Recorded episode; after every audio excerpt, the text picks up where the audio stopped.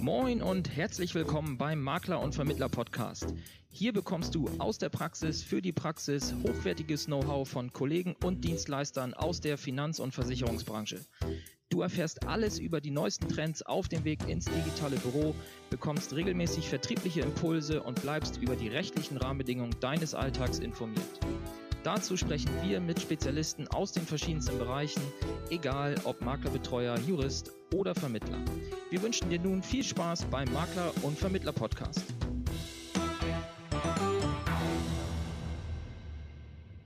Ja, hallo liebe Zuhörer. Es ist mal wieder soweit, Makler- und Vermittler-Podcast. Jetzt habe ich die Gelegenheit, mit Marco Ross zu sprechen. Und Marco Ross kommt aus Preetz bei Kiel im schönen Schleswig-Holstein. Und wir haben uns heute auf einem Maklerstammtisch getroffen. Und ja, da habe ich die Gelegenheit genutzt, Marco mir jetzt nochmal zu schnappen im Nachgang. Denn Marco hat eine ja, besondere Expertise in einem ganz bestimmten Bereich. Da wird er uns gleich nochmal was zu erzählen. Aber erstmal, Marco, danke, dass du dir die Zeit nimmst, jetzt nochmal hier mit mir zu sprechen. Und ja, ich freue mich auf das Gespräch. Ja, sehr gerne, Thorsten. Marco, stell dich doch vielleicht einfach mal kurz selber vor. Woher du kommst, habe ich gerade schon gesagt. Preetz bei Kiel. Ähm, seit wann bist du in der Branche? Wie ist das dazu gekommen? Und warum hast du dich auf den Bereich Kautions- und Bürgschaftsversicherung spezialisiert? Ja, mein Name ist ja schon genannt worden, Marco Ross. Ich habe ursprünglich angefangen ähm, in der Volksbank mit einer ganz klassischen Bankausbildung und ähm, bin nach der Bundeswehr äh, zur DVK-Versicherung gegangen und habe dort meinen Versicherungsfachmann gemacht. Ähm, ja, angefangen habe ich als Makler dann Ende 2005 und seitdem auch durchgängig als selbstständiger Makler tätig. Ähm, wie ich zu dem Bereich Kautionsversicherung unter anderem gekommen bin, das äh, abzuwickeln. Äh, das ist tatsächlich auch ein Stück Historie aus der Bankausbildung und der Versicherungsausbildung heraus. Die DVK hat mit Kaution und ähnliches natürlich nie was am Hut gehabt, weil es die alte Eisenbahnerversicherung ist. Aber die Bank natürlich äh, mit Bürgschaften, gerade im Bauwesen sehr viel.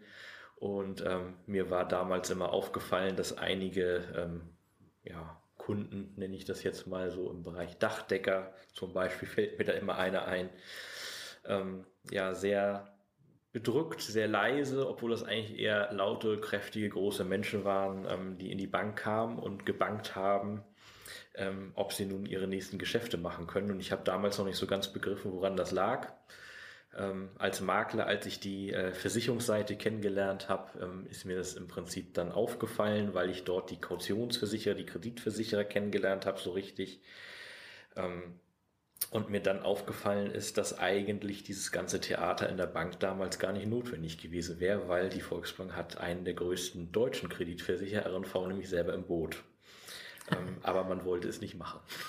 Ja, okay, warum nicht? War das Geschäftspolitik oder einfach, Das- einfach nicht bekannt? Das war Geschäftspolitik, weil eine Bankbürgschaft ähm, ist natürlich für die Bank vorteilhaft, weil die Bank Geld verdient. Ähm, sie hat das mit im sogenannten Obligo. Man kann das also die Zinsen im Kreditbereich dadurch höher setzen. Da gibt es ganz, ganz viele Punkte, ähm, wo die Bank einfach Vorteile hat. Und ähm, ja, bei der Versicherung gibt es eben ein bisschen Geld und das war's. Und ähm, ja, äh, man macht es eben dann doch schon lieber als Bank, habe ich zumindest das Gefühl, soll jetzt keine Anschuldigung oder ähnliches sein, aber ich habe einfach das Gefühl, lieber selber und hat den Kunden ähm, doch an der kurzen Leine, als dass man das ähm, aus dem Haus gibt und äh, den Kunden ein bisschen besser stellt, auch in anderen Bereichen wie Darlehensvergabe und so weiter. Ja, da kommen wir gleich nochmal drauf, welchen Nutzen das eigentlich für die, für die Kunden hat. Ähm, für dich als Makler, beschränkst du dich denn wirklich auch komplett auf den Bereich oder machst du auch das, das typische Butter- an Brot-Geschäft eines Versicherungsmaklers? Also ich mache tatsächlich eigentlich, kann man sagen, alles. eigentlich ist so ein spezielles Wort ja immer. Ähm, also ich habe ganz klassisch angefangen mit Privatkunden aus der DVK-Zeit heraus natürlich ähm, auch öffentlicher Dienst, Eisenbahn, Bundeswehr und so weiter sehr stark. Bin dann aber nach und nach immer weiter zu den Gewerbekunden übergegangen und habe dann immer äh, mehr Spezialbereiche angefangen ähm, mit zu äh, nutzen. Ähm, und dieser Kautionsbereich ist eben einer. Deswegen, also ich bin nicht absolut spezialisiert. Da gibt es, ähm, äh, ich nenne mal einen Namen, ein Nils Christian Müller aus Hamburg, äh, der das tatsächlich ausschließlich macht. Ähm, aber äh, an sich dieses Geschäft ist an sich erstmal gerade im kleineren Umfang auch nicht wirklich schwer, wenn man es begriffen hat, wie es funktioniert, weil ähm, es hat einfach ein paar Vorteile, ein paar Nachteile in der jeweiligen Variante und ähm, wenn man die verstanden hat, dann kann man dem Kunden das eigentlich relativ gut erklären, warum das eine oder das andere vielleicht besser ist. Ja, okay. Dann äh, bin ich mal gespannt, was du gleich noch dazu erzählst. Ähm, von der Zielgruppe her heißt das, dass du überwiegend auf die, auf die Unternehmerkunden gehst oder kommt das auch über, über Arbeit, ja, oder Privatpersonen zustande, dass du an deine Bürgschaftskunden kommst? Also, welche Zielgruppe letzten Endes darauf geht ja die Frage, welche Zielgruppe hast ja. du? Also bisher war das so, dass ich natürlich eher im Privatkundensektor tätig war und da kann man ja auch ähm, die Mietkaution letztlich privat äh, über eine Bürgschaft oder eben eine Kautionsversicherung regeln. Das ist aber für den Versicherungsmakler nicht so extrem lohnt finanziell und ähm, ist auch nicht so sehr angesehen, weil gerade kleinere äh, Mietkautionen oftmals ähm, dann mit einer äh, Kautionsversicherung oder auch einer Bankbürgschaft nicht so praktisch sind wegen gewissen Mindestgebühren. Ja. Ähm, letztlich ist es so, dass ich mittlerweile ähm, äh, doch sehr stark in das Gewerbegeschäft gezielt auch gehe und ähm, da ist gerade für diesen Bereich Bürgschaften, Kautionsversicherung oder nennt sich bei der Bank oder im Versicherungsbereich auch im Hintergrund Aval, um das Wort mal ja. gehört zu haben. Ähm, die äh, Zielkunden sind da eigentlich primär das gesamte Baugewerbe, Haupt- wie Nebengewerbe. Das ist tatsächlich auch das Interessanteste.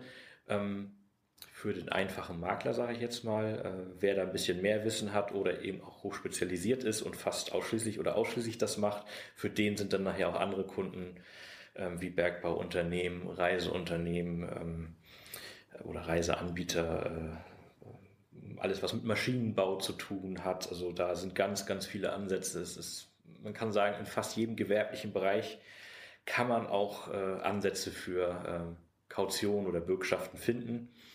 Ähm, aber der Baubereich ist tatsächlich für den, ähm, ich nenne es jetzt einfach mal ganz gemein, einfachen Makler, der das äh, mit abdecken möchte oder seine Kunden mit äh, eine Serviceleistung auch bieten möchte, in diesem Bereich ähm, der geschickteste Zielkunde, weil der am häufigsten einfach auch anzutreffen ist und wenn man sowieso die Betriebshaftpflicht hat oder die Inhaltsversicherung oder auch andere Sachen, ähm, dann ist das relativ leicht, mit dem auch da ins Gespräch zu kommen. Ja, und äh, wir sitzen jetzt ja hier in Schleswig-Holstein. Das Thema Bergbau äh, könnte man ja denken, dass das hier gar nicht so präsent ist. Aber wenn ich mich nicht täusche, ist ja äh, zum Beispiel die Mittelplatte, also alles, was da auf der Bohrinsel hier vor Schleswig-Holstein passiert, ist, fällt in den Bereich Bergbau, ne? wenn ich mich nicht täusche. Ich glaube auch, bin ich mir jetzt nicht ganz sicher, aber ich meine auch, weil es ja unter die Erde letztlich geht. Ja. Ähm, aber gut, da ist es natürlich relativ schwierig als Makler dann. Genau, also da, da, da muss man hohe Spezialwissen haben. Ja. Das sind äh, spezielle Bürgschaftsformen oftmals. Äh, ähm, um eine Variante mal zu nennen, im, im Bergbau Rekultivierungsbürgschaft, wie das so schön heißt, äh, äh, gerade im Tagebau sehr beliebt, weil wenn die Landschaft weg ist, äh, will natürlich äh, die, die, äh, das Land und beziehungsweise der Staat äh, dass das wieder hergestellt wird und dafür gibt man solche Sachen dann beispielsweise ab. Also da, gerade was die Bürgschaftsarten angibt, gibt es ganz, ganz viele verschiedene. Ja, okay. Und äh, du hast gerade schon angesprochen mit dem Nils Christian Müller. Genau. Äh, bist du da in, in fester Kooperation oder ziehst du den wirklich nur bei Spezialfällen dazu? In fester Kooperation bin ich mit ihm jetzt nicht, aber ich habe zum Beispiel auch so einen Fall ähm, äh, in Hamburg, eine Firma, ähm, die machen so Projekte das sind mal ein paar Jahre gar nichts, dann sind mal äh, ziemlich große Geschichten dabei. Ähm, an die bin ich durch Zufall jetzt vor eineinhalb Jahren ungefähr rangekommen durch einen Unternehmerstammtisch. Und ähm, die haben jetzt aktuell keine neuen Projekte, da, daher wird da jetzt im Moment nichts passieren. Aber da geht es dann eben auch um Bürgschaftssummen von ähm, zwei Millionen und mehr. Und ähm, da hatte ich vor einiger Zeit mit dem Nils Christian Müller auch drüber gesprochen. Ähm, weil äh, da kommt es wirklich auf Kleinigkeiten an. Ähm, genaue Optimierung der Kreditreform, weil das bei den Kreditversicherern tatsächlich der Hauptindex ist ähm, oder Scorewert, der abgefragt wird, der Kreditreformindex. Ähm, und da sind kleine Änderungen, würden bei solchen Summen tatsächlich auch erhebliche Veränderungen bei Sicherheiten oder bei Gebühren ausmachen. Ähm, und da äh, ist so ein Spezialist wie der Nils Christian Müller einfach äh, ein genialer Ansprechpartner, das mit so jemandem gemeinsam zu machen, weil der einfach Leute kennt, ähm, die in der Geschäftsleitung oder als Prokurist unterwegs sind, die auch direkt Zusagen machen können ähm, das ist ein anderes Geschäft einfach, äh, was auch nicht unbedingt von der Standardpalette äh, zu nehmen ist aus dem Tarifprogramm oder aus einem einfachen ähm, Papierantrag, ähm, weil man da einfach auch teilweise ganz anders herangeht. Aber das ist jetzt nicht unser Hauptthema, denke ich, sondern eben das klassische Geschäft, was ich zum Beispiel jetzt Anfang des Jahres wieder hatte. Kleiner Elektriker braucht 5000 Euro Kaution für Gewährleistung gegenüber einem Land ja. beziehungsweise da der als Subunternehmer ist gegenüber seinem Hauptunternehmer, der wiederum dem Land das ja, darüber, muss. Darüber wollen wir jetzt äh, sprechen, weil klar, wir ähm, gönnen natürlich dem äh, Herrn Müller auch äh, weitere Kooperationspartner, aber wir wollen ja jetzt darüber reden, wie kann der, der ganz normale Versicherungsmakler, wie kann der die Kautionsbürgschaftsversicherung nutzen, um das Thema Gewerbekunden für sich ja, vielleicht sogar neu zu entdecken. Äh, der eine oder andere hat ja vielleicht auch schon den Fuß mit anderen Produkten bei äh, Geschäftskunden. Und da wollen wir jetzt mal drauf eingehen. Und damit jetzt jeder auch weiß, worum es hier eigentlich genau geht, ähm, erzähl uns doch einfach mal, was genau verstehe ich unter einer Kautionsversicherung, also in der Mietkautionsversicherung, da kennt notfalls jeder das aus dem Fernsehen. Äh, da gab es ja mal eine ganze Zeit lang eine große Kampagne von einem Versicherer, ähm, wo es einfach darum geht, dass der, dass jemand, der eine Mietkaution neu eindecken muss oder hinterlegen muss, dass er das nicht in Bar macht, sondern mit einer äh, Bürgschaftsurkunde oder eben sich äh, eine bereits hinterlegte Kaution über diese Urkunde zurückholen kann und dafür einfach jährlich seine Prämie von, ich glaube, 5% pro Jahr äh, zahlt. Ja. Aber was genau hat denn das jetzt mit äh, dem Gewerbekunden für den Versicherungsmakler zu tun? Für den Gewerbekunden beim Versicherungsmakler ist es insofern interessant, ähm, Banken und Versicherungen unterscheiden sich gewaltig in der Art und Weise der Kalkulation. Ähm, die Bank äh, muss praktisch jede äh, Bürgschaft behandeln wie einen echten Kredit. Ähm, das führt in der Regel dazu, äh, dass die sehr stark besichert sind. kleinere Bürgschaften meistens nicht ganz so sehr, aber gerade wenn das nachher also ab 25.000 kann man davon ausgehen, ähm, nicht selten 100% Besicherung. Das bedeutet also, wenn jemand eine Bürgschaft von 100.000 bei der Bank hat, ähm, dann muss er in irgendeiner Form auch 100.000 Euro hinterlegen. Das kann ähm, äh, in Bar sein, das kann Festgeld sein, eine klassische Lebens- oder Rentenversicherung, die verfügbar ist ähm, aus der dritten Schicht. Das ähm, sind nicht selten auch Gebäude und da sind wir eigentlich beim interessanten Thema. Ähm, nicht wenige Handwerker äh, gründen eine GmbH mhm. denken, sie sind sicher. Aber die Bank ist ja ganz schlau und über die Kaution, äh, über die Bürgschaft in dem Fall, holen die sich im Prinzip das Privatvermögen wieder zurück in die Firma, weil äh, die Firma meist äh, dann ja nicht dieses Kapital hat. Und ähm, dann wird eben wieder eine, ähm, äh, ja, ein Grundrecht, ein Grundpfandrecht eingetragen, eine Grundschuld ins Grundbuch des Privathauses und damit ist im Prinzip äh, das Konstrukt, was oft äh, auch von Steuerberatern empfohlen wird, mit der GmbH, um die Haftung ein wenig einzuschränken, ganz schnell wieder kaputt. Ja. Und ähm, es hat im Ende gar nichts genützt, außer Haufen Kosten produziert, weil man doch wieder mit seinem ganzen Privatvermögen haftet, ja. in der Haftung, genau, in der Haftung ist. Was sind typische Anwendungsbereiche für Kautionsversicherungen? Es gibt bei Kautionsversicherungen bzw. Bürgschaften ganz, ganz viele Anwendungsbereiche. Ähm, eine sehr äh, äh, häufige anzutreffende Art, die auch am häufigsten mal nachgefragt wird und auch wo ähm, innerhalb äh, äh, der ganzen Kautions- ähm, und Bürgschaftswelt äh, die Kunden durchaus auch mal von sich aus fragen. Das ist der Bereich der Gewährleistungsbürgschaft, weil ähm, Bauunternehmen, ähm, ob nun aus dem Hauptgewerbe oder Handwerker aus dem Nebengewerbe bei dem Baubereich, ähm, regelmäßig ähm, einen Sicherheitseinbehalt vor, ähm, abgefordert bekommen können. Das heißt, wenn Sie 100 Euro Rechnung stellen, dass Sie nur 95 zum Beispiel dann auch tatsächlich bekommen und dann die gesamte Gewährleistungszeit auf dieses Geld warten müssen. Da aber bei vielen Handwerkern ähm, gerade dieses Geld dann äh, auch der Gewinn darstellt, der nach Abzug der Kosten überbleibt, ist das natürlich sehr ärgerlich, ähm, wenn ein Großteil oder sogar der komplette Gewinn erstmal einbehalten wird über Jahre. zwei Jahre ja. oder noch länger, je nach äh, Art der Gewährleistung. Und ähm, da ist natürlich das Einfachste, mit einer Bürgschaft sich ähm, dieses Geld sofort zu sichern. So bleibt man natürlich liquide, hat sein Geld und durch die Bürgschaft hat ähm, der Auftraggeber letztendlich trotzdem die Sicherheit, ähm, dass die Gewährleistung eingehalten wird, beziehungsweise dass er seinen Sicherheitseinbehalt hat. Ja. Ähm, Was ja in dem Fall dann der Generalunternehmer sein könnte, ja, das, das kann der Privatkunde sein, ja. das kann der Generalunternehmer sein, das kann ein Staat sein, das kann ein anderes Unternehmen sein. Für den, gerade für Subunternehmer ist das oftmals ein Thema. Ja. Wie sind da deine Erfahrungswerte bezüglich der Anerkennung? Also im, im äh, ich frage deswegen, weil im, im Privatbereich mit diesen mhm. Mietkautionen habe ich jetzt schon ein, zwei Mal gehört, dass gewisse, ja, ich sag mal, größere Vermieter also sich einfach sträuben, diese mhm. Kautionsurkunden anzunehmen, sondern und dann halt sagen, hey, bring mir ein Sparbuch oder eine Bürgschaft ja. der Bank oder so. Also im Mietkautionsbereich ist das tatsächlich im Privatsektor so, ähm, dass das tatsächlich ein großes Thema ist.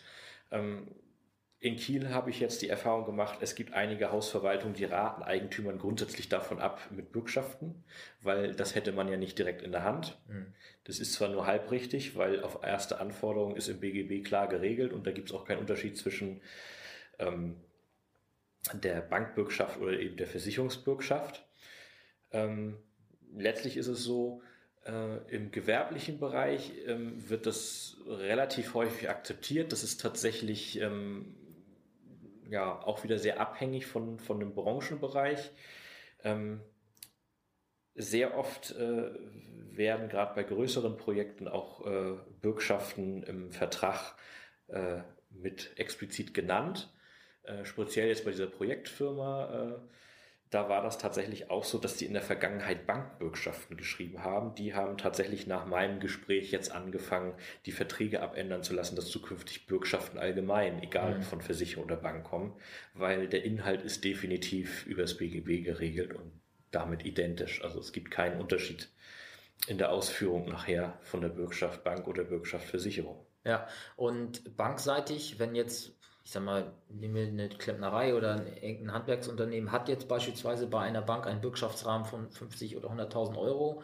Hast du da Erfahrungswerte, wie die Volksbanken, Sparkassen sind es ja wahrscheinlich dann in der Regel reagieren, wenn dann der Unternehmer mit dieser Urkunde kommt und sagt, hier, die habe ich jetzt, ich möchte diese, äh, diese Linie, wenn sie vielleicht ja auch teilweise ausgereizt ist oder Teile davon genutzt sind, äh, dadurch ersetzen? Das ist tatsächlich ein sehr kompliziertes Thema. Grundsätzlich geht das. Man kann natürlich eine Bürgschaft, äh, einen Bürgschaftsrahmen abschließen und die Urkunden austauschen jederzeit. Ähm, die, die diese Urkunden bekommen haben, müssen es ja letztlich nur akzeptieren und meine Erfahrungen sind, meistens tun sie das auch.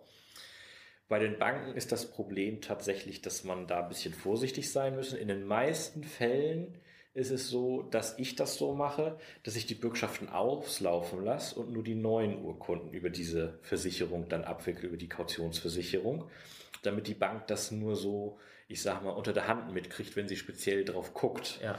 Ähm, weil wenn sie natürlich aktiv mitbekommt, hier werden jetzt andersweitig die Bürgschaften verteilt, reagieren die tatsächlich sehr unterschiedlich. Also ich habe Erfahrungen mit der Deutschen Bank gemacht mal äh, wo mich die Kreditsachbearbeiterin anrief und sagte, Herr Ross, wir sind Ihnen so dankbar, jetzt können wir endlich mit dem Kunden einen vernünftigen Kredit machen. Das scheiterte immer an dem Gesamtobligo mit dem Aval, also sprich der Bürgschaft. Okay, das ist also, also ein positiver ähm, Fall in dem. Genau. Ja. Ähm, es gibt aber auch Situationen, und da sind dann eher die Volksbanken und Raiffeisenbanken die äh, Ansprechpartner dafür, dass die das auch sehr persönlich nehmen mhm. zum Teil. Und ja, ähm, ja ähm, kann da jetzt nicht so im Detail äh, drauf eingehen, weil da sicherlich große Fragen kommen würden auch äh, zurück. Ähm, ja.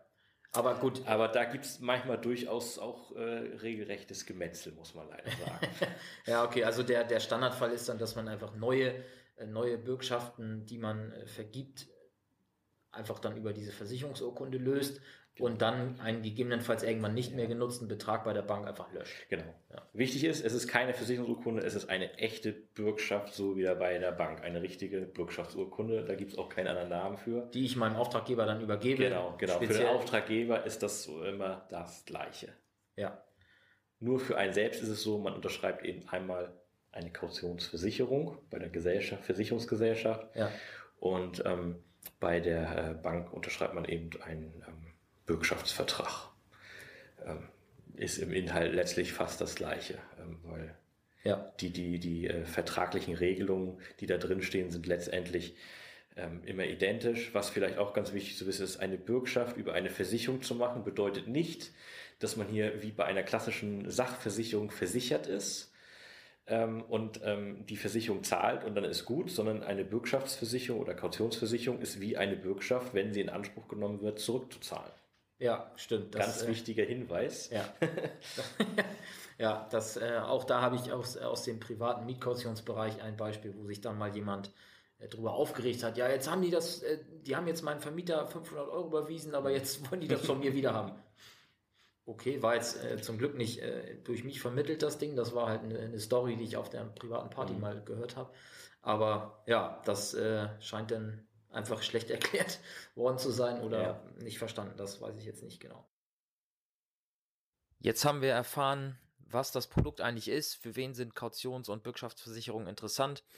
Aber das Spannendste ist natürlich, wie können wir das vertrieblich einsetzen und äh, wie Marco das macht und wie auch du das zukünftig für dich nutzen kannst, das erfährst du im Teil 2 von diesem Interview.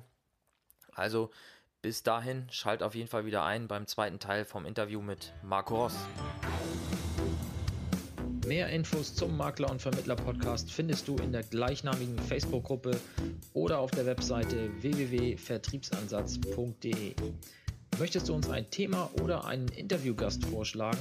Dann schick uns einfach eine E-Mail an info@vertriebsansatz.de. Bis zur nächsten Folge vom Makler und Vermittler Podcast.